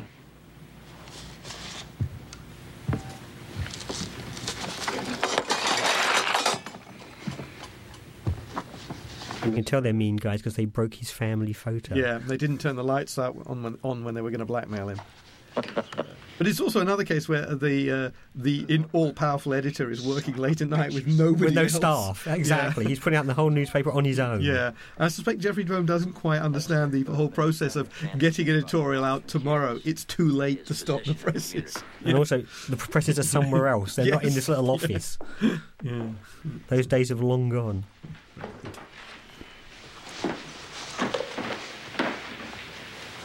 What if I don't make a deal, Stilson? Now, you make a deal. Otherwise, I'll have my friend Sonny take your goddamn head off. Good idea. I think wasn't in the, in the novel we established that Greg Stilson is bad because he kicks a dog. Oh, he kicks Yeah. a dog, yeah, and also um, he was an abused child as well, yeah. which is, you know, the, the glib reason.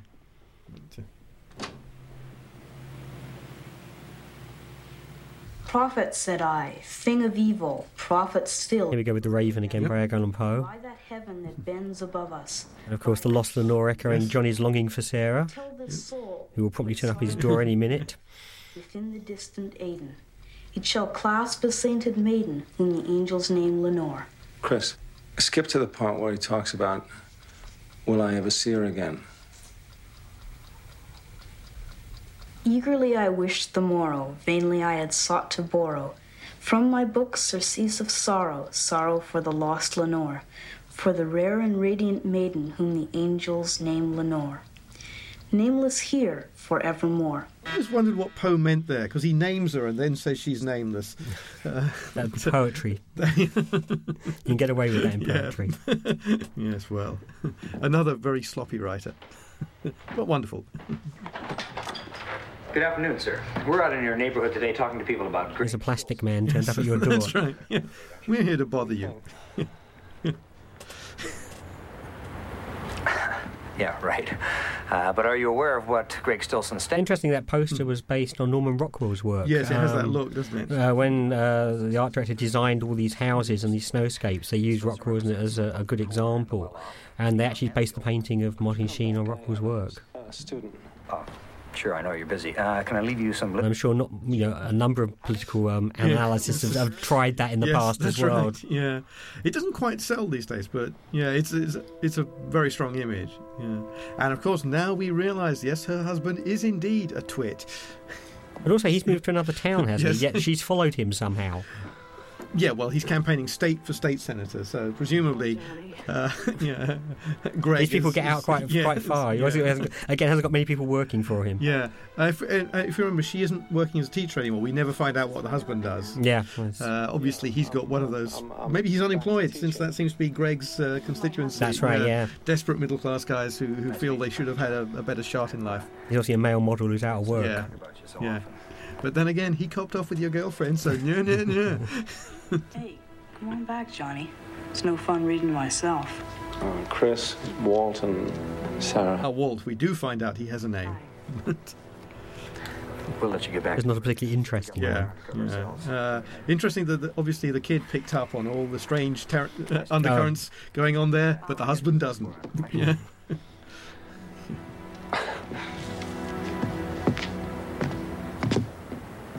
By the way. I boffed your wife.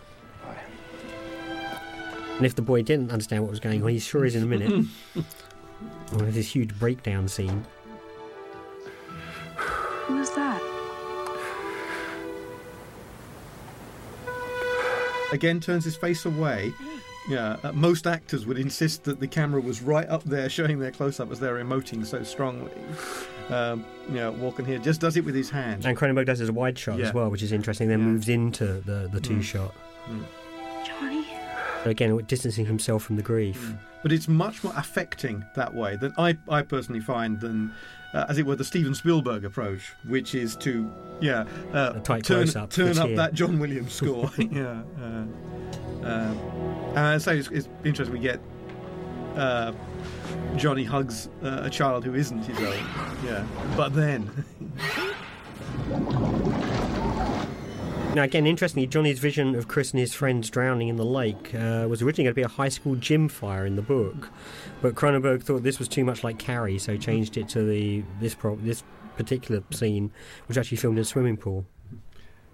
And we find out that Stuart's a mill owner because his team is Stuart's Mills. Presumably a reference to John Stuart Mill, the, uh, the Victorian economist and philosopher. One would hope so.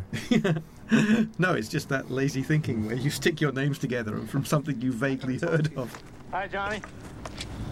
Interesting, uh, the hockey scene uh, was perhaps meant to echo a three minute pre credit sequence, which was cut by Co- Cronenberg during post production, in which a young Johnny, uh, played by Stephen Flynn, uh, was hit on the head during a hockey game, and that's where his psychic ability is first triggered.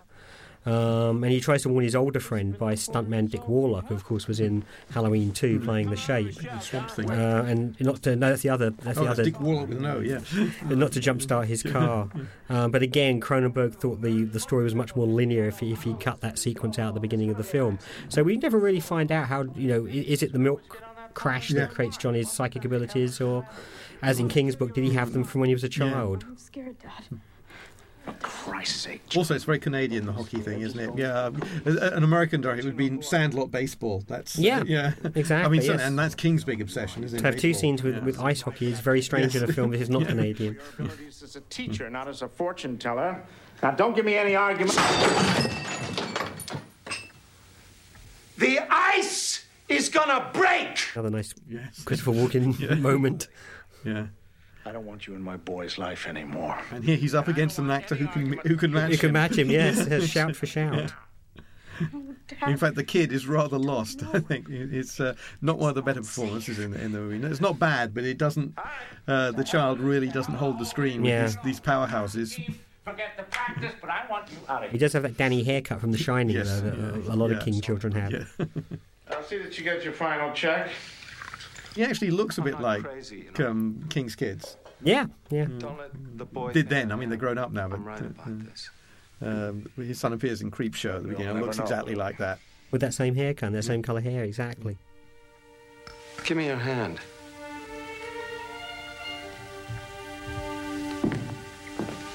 Note the, the turned up collar, always an indication of psychic powers or strangeness. Or Don't worry about now.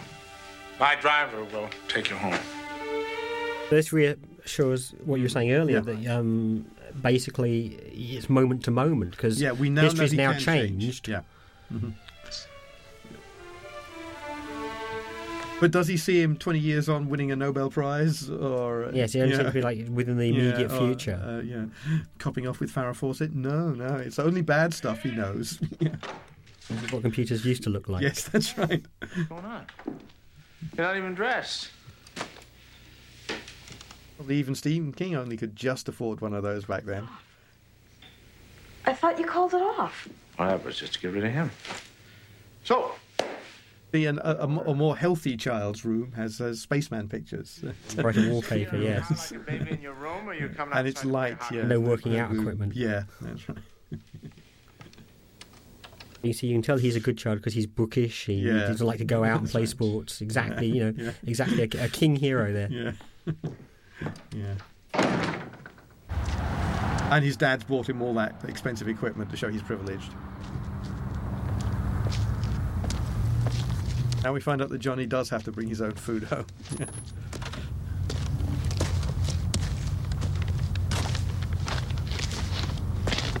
again, another nice piece Yeah. of misdirection here by Cronenberg.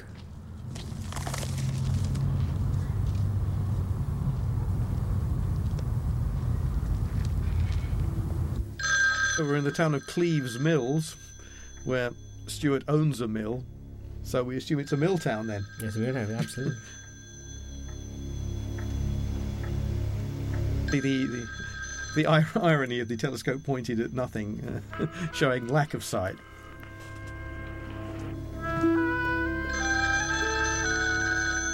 That's that's neat. Where basically we think the kid's dead, and, and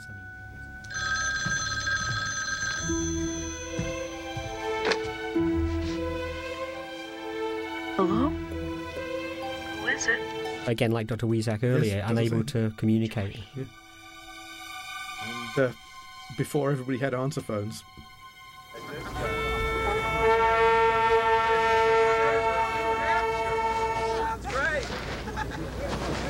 This reminds me a little of um, Robert Altman's Nashville, also about a, a third party political candidate, Hal Philip Walker, who we assume is just as bad as Greg Stilson from the, the people we see. It's one of these you know, uh, stars and stripes swathed, uh, horrible showbiz type. But then again, he doesn't seem to be getting very far on it. No, he's got all the trapping, all the Yeah. trappings on a very low budget, basically. yeah. Uh, there's nothing more irritating than when a fascist political candidate has their big rally outside your house and you're depressed. Yeah. Um, It's quite useful for a plot device. Yes. No wonder he wants to shoot him. yeah.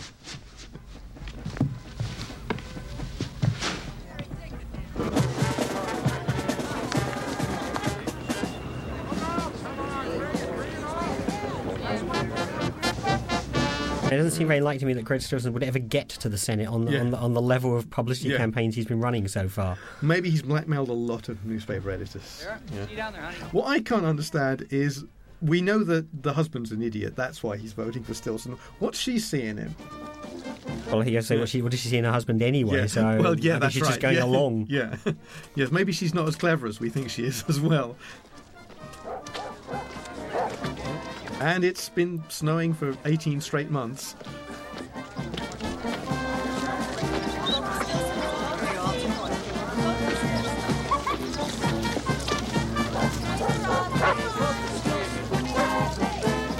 I wonder what uh, the collectability of those white vote for Stilson uh, construction worker hats are these oh, I'm days. sure most Stephen King fans they go for quite a lot of money these days, and those badges as well. Yeah. But this is more like the sort of gathering you'd get for a local town councillor rather Yes, than that's a, right. Yeah. a senator. Maybe the incumbent in this state is, is uh, well known to be a loser. Uh, of course, the other um, fictional politician this is a bit like is um, Bob Roberts in the Very Tim much like Bob movies. Yeah, um, that uh, yeah, obviously backed by old money, but is the mock sham of, of being populist. Yeah.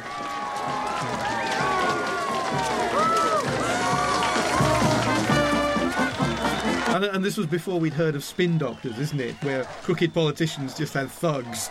Well, yeah, his campaign manager, his spin doctor, and his local heavy man. Yeah, Yeah, yeah, yep, and he'll kill people for you as well. Yeah, Very apparently useful. quite happily. Yeah, yeah. Yes, ominous music suggests he's not a good guy. But again, quite a nice build up with the crowd Yeah, scene here. yeah. I mean, very almost Yeah. very Hitchcockian again, where they're moving closer and closer together in the crowd.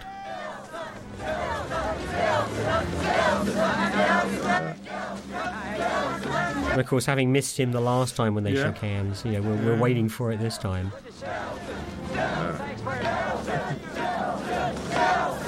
Hey, thanks for coming. Good to see you. Hi. How you doing? Hey, how are you? Good to see you. Hey, thanks very much for coming. Good. Now, I never know whether Sheen actually recognises him from their previous encounter here, or whether he realises there's something Yeah. odd about him. Yeah. It's obviously a, a moment of connection. And here we have the evil future. Do it. Put your hand on the scanning screen and you'll go down in history with me. As what? The world's greatest mass murderers? And apparently, Stephen King has said that the novel arose from two questions he asked himself: Can a political assassination ever be right? And if he is, could you make him the protagonist of a, of, of the novel? Um, can you make him the good guy? And it's interesting. This is where we are told, basically, you know, Yeah. murder is correct in this particular case. Put it on for you. Do it. I think this also gives the lie to those many people at the last election who thought Martin Sheen would make a good president. Well, of course, he's President jo- Joshua Bartlett in the NBC TV series The West Wing now, so he's certainly a lot nicer and probably saner. Mm, yeah, well, you never know until that fifth season where they have to really shake the storyline up.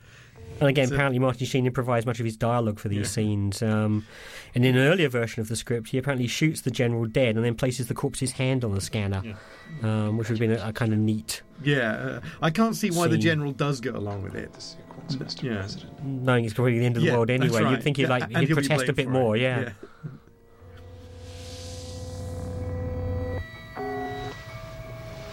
I suppose we, this is also supposed to take place in what was then the future, so it's The a near slightly future, yeah. uh, gadgety looking. But again, with a lot of Cronenberg's movies, you get that feeling that it's, it's you know within the next decade. There's just something slightly Mhm. out of kilter with what we're seeing.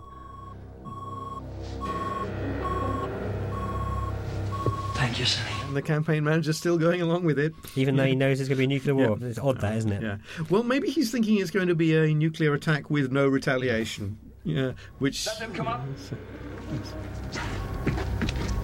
This is not necessary, Mr. President. And again, interestingly, originally in this scene, Johnny appeared in the vision with Hmm. Stilson, um, and then during post production, Cronenberg edited the character out um, of most of the visions, except Yeah. for that Castle Rock murder we Yeah. saw earlier. And if you look very carefully at the scene of the drowning schoolboys, you can actually see Johnny's arm in the Hmm. shot. But the other visions, like this one, just appear, you know, Hmm. as, as cutaways. If you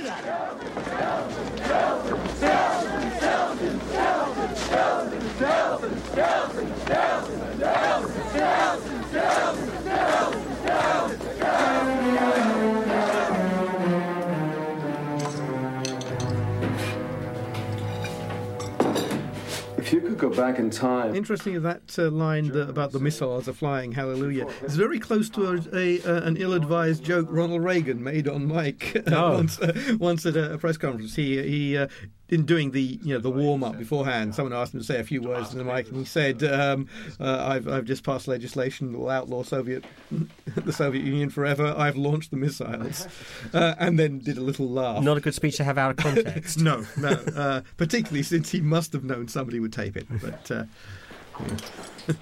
but unfortunately, nobody shook Ronald Reagan's hand on the way to the White House. Stewart, and in the vision, I saw him drown. I saw him die, Sam, but that, that's not the point. In the vision, there was something missing. There was something I couldn't see. I have to say, this is one of those scenes because it's actually the crux of the film. This is the important thing. You could easily cut it. Exactly. Yeah, we know all this stuff. It is Well- almost like the editorial. This is uh, yeah. This is where they try to explain exactly what the dead zone is. Yeah. You know, this unknown area of Yeah. possibility where Johnny can actually change the future. That's one possible Yeah, reason for the we dead zone, but it could be all sorts of other ones Yeah. we've- we've been given in That's the right. course of the film. We already know that, and there's something about this "Would you kill Hitler" thing. It's it's yeah old and Yes. Don't you see? Don't you see how clear it all is? Not only can you see the future, you can. I can change it. yes. For those of you who haven't been paying attention, Exactly. here's the plot. To wake wake you up again. Don't worry, we'll be back, be back to the story soon. Yes, John. That is your your dead zone. Uh, that's your dead zone. Yeah, yes. Hence the title. Hence the title. of your your premonitions. It's fascinating. Let me make a note. What about my question, Sam?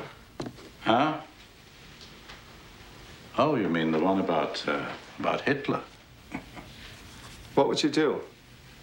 I don't like the sound of this, John. What are you getting at? What would you do?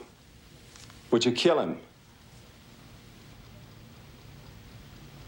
All right. All right, I'll give you an answer. Uh, I'm a man of medicine.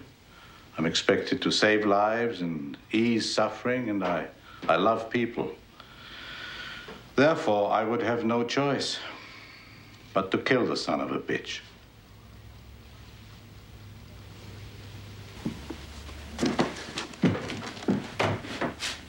You'd never get away alive. However, the Doctor doesn't seem to assume that this is more than a hypothetical. Hypothetical- yeah, conversation. exactly. Yeah.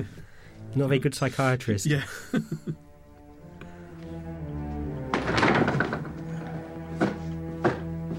the mother's Christian ranting still on the walls. And this is another one of those things that, uh, uh, in case you hadn't noticed, means that it's, it's set in America. Uh, even nice people have guns. Exactly. Is an interesting. We talked about structure earlier on this, and in fact, now the film has moved into a fourth act, basically, and um, almost as you were saying earlier, like TV writing. I mean, this now begins with Johnny's realization that only he can save the world, and he must Yeah. act on his vision. Um, and whereas you know we've had three, the, the basic solid three act structure of a movie, um, it's kind of interesting that it has moved into into that fourth area now. That's a nice little moment. The, the, the picture of the parents when they were happy. But, uh, But of course, we've never seen anybody yeah. happy in this film so far at all. Yeah. Um, I believe King is personally not a fan of guns, uh, unlike the 98% of Americans who seem to, to believe that it's their God given right to have 28 of them. Um,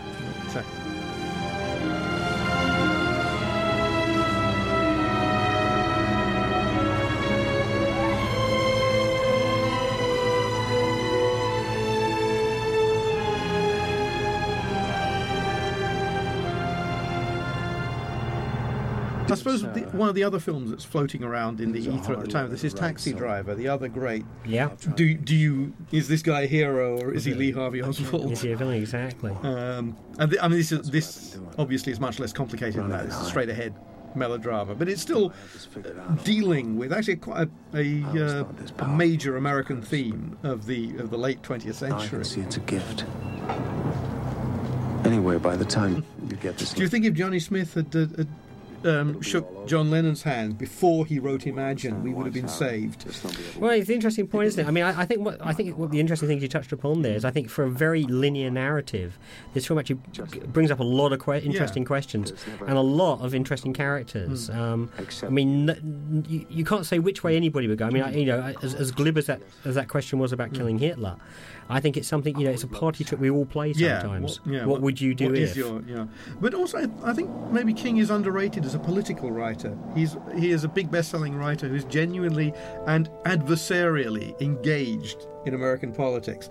Most big bestsellers, like I don't know Tom Clancy or Dean Koontz, are yeah, right wing Republicans. Yeah. Whereas King is a liberal Democrat. Yeah, he's always questioning, picking picking at the scabs of America, as it were. But I yeah. think because again he looks at the working classes, he Mm. looks at the middle classes, and and sees the country, the bigger picture, Mm. reflected in individual characters or the society they live in. I mean, obviously, as we know before, he's and you're saying again about um, before product placement. But the one thing this film is missing that obviously a King novel has to the great degree is is product placement, his branding mm. on on everything, and we don't really get that in this film. Yeah. There's no sense Mm. of thi- this particular make of cigarettes or this mm. particular make of petrol. Mm. It's not even a branded political party. No, exactly, exactly. Yeah.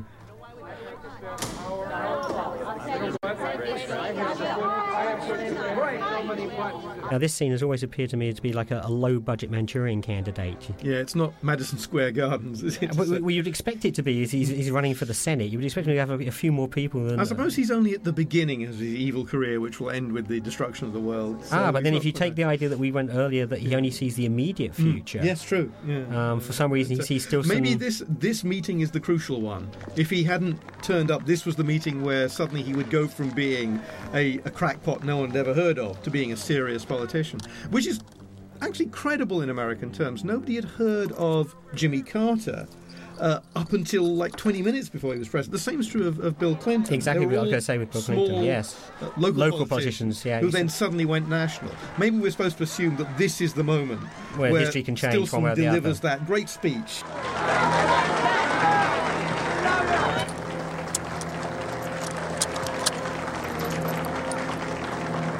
Uh, also, uh, uh, another American thing, the, the loading of the gun, proving it's actually not easy. It's uh, a gun as a tool here, rather than the kind of fantasized object you get in most action type pictures. And again, you would think if he's been there all night, he would have loaded it earlier Yeah. rather than worrying Yes. about it yes. now. well, it gets, it gets a bit of suspense here. Yeah, So again, it's that yeah. Hitchcock type moment again, where is the gun going to jam or isn't it going yeah. to jam? Yeah.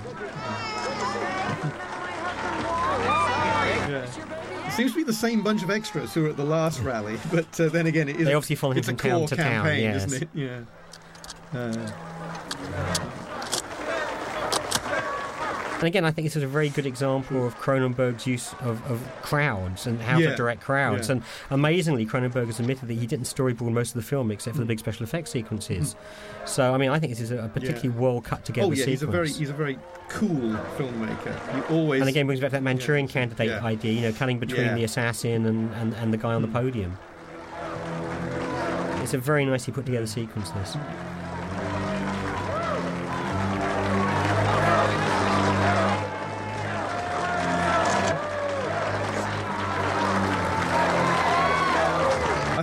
Think henchman really ought to get a less evil-looking coat for the rest of the campaign if he hopes to be taken seriously.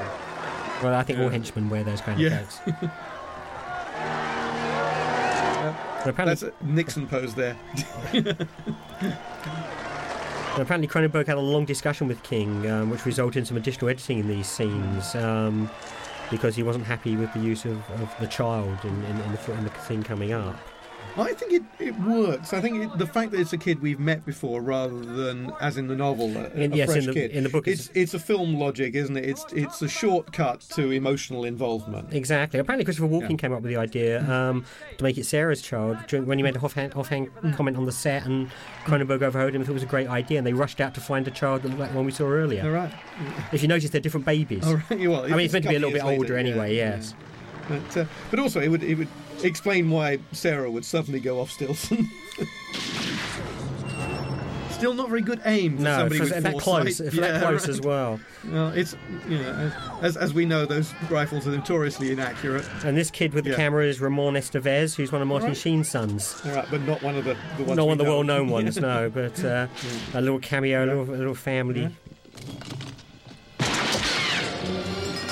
Very neat bit of uh, special effects there, selling you the shot through the body. Very good.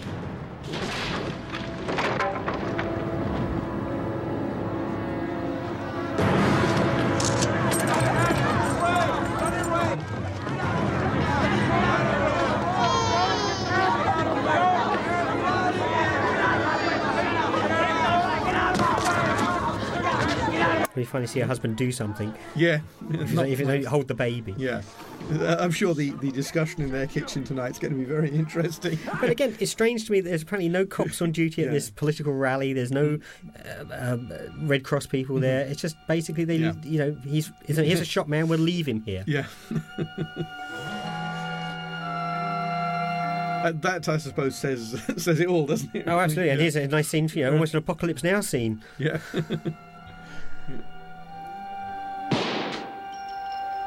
That's actually an image from Manchurian Candidate, the blood splattering on the, the Yeah. image. So, yeah. It, uh,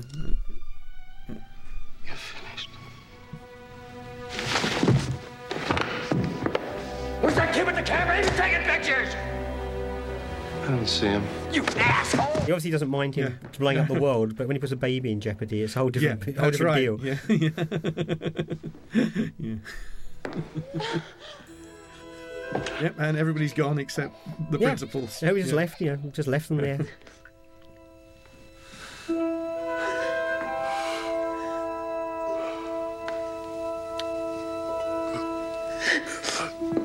This is also one of those, the show's over, you can go home now. Well, apparently everybody has. Yeah. I mean, nobody's standing around looking. Nobody's rushing to his aid. Hmm. There's not even sirens in the background of approaching ambulances. Yeah, which you would think De Laurentiis would have insisted on, so we might need a sequel hook. Yeah. Again, as we mentioned earlier, with a proposed uh, TV series based on, on the Dead Zone coming up with Anthony Michael Hall as Johnny, um, it's going to be hard. I mean, obviously, it's going to be a prequel uh, Yeah. this rate.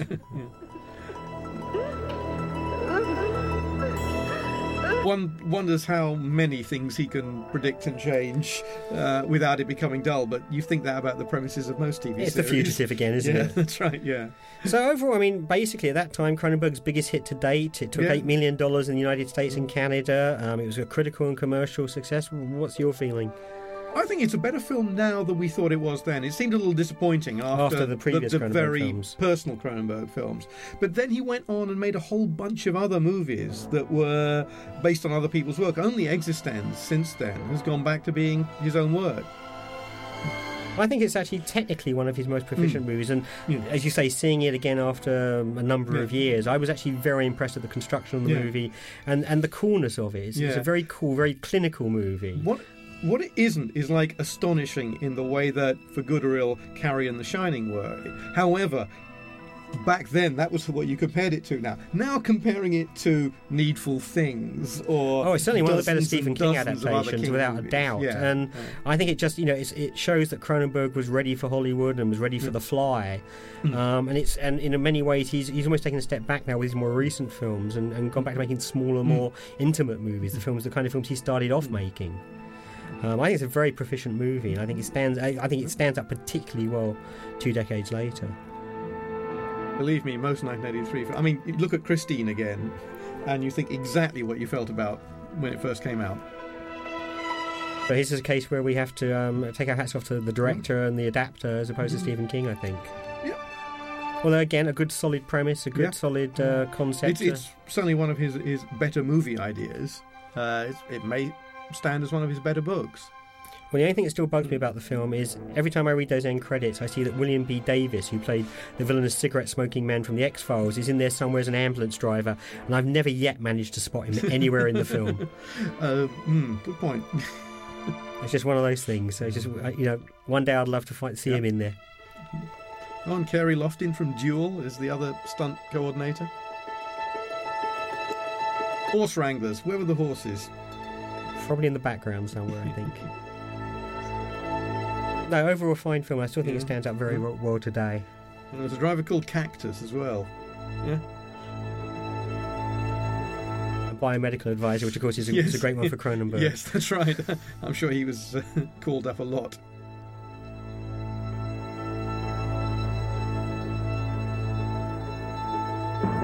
Well, thank you, Kim. It's been really fun doing this. Yes, thank Uh, you, I Steve. hope the uh, the audience have enjoyed it as much as we have seeing it again after all these years.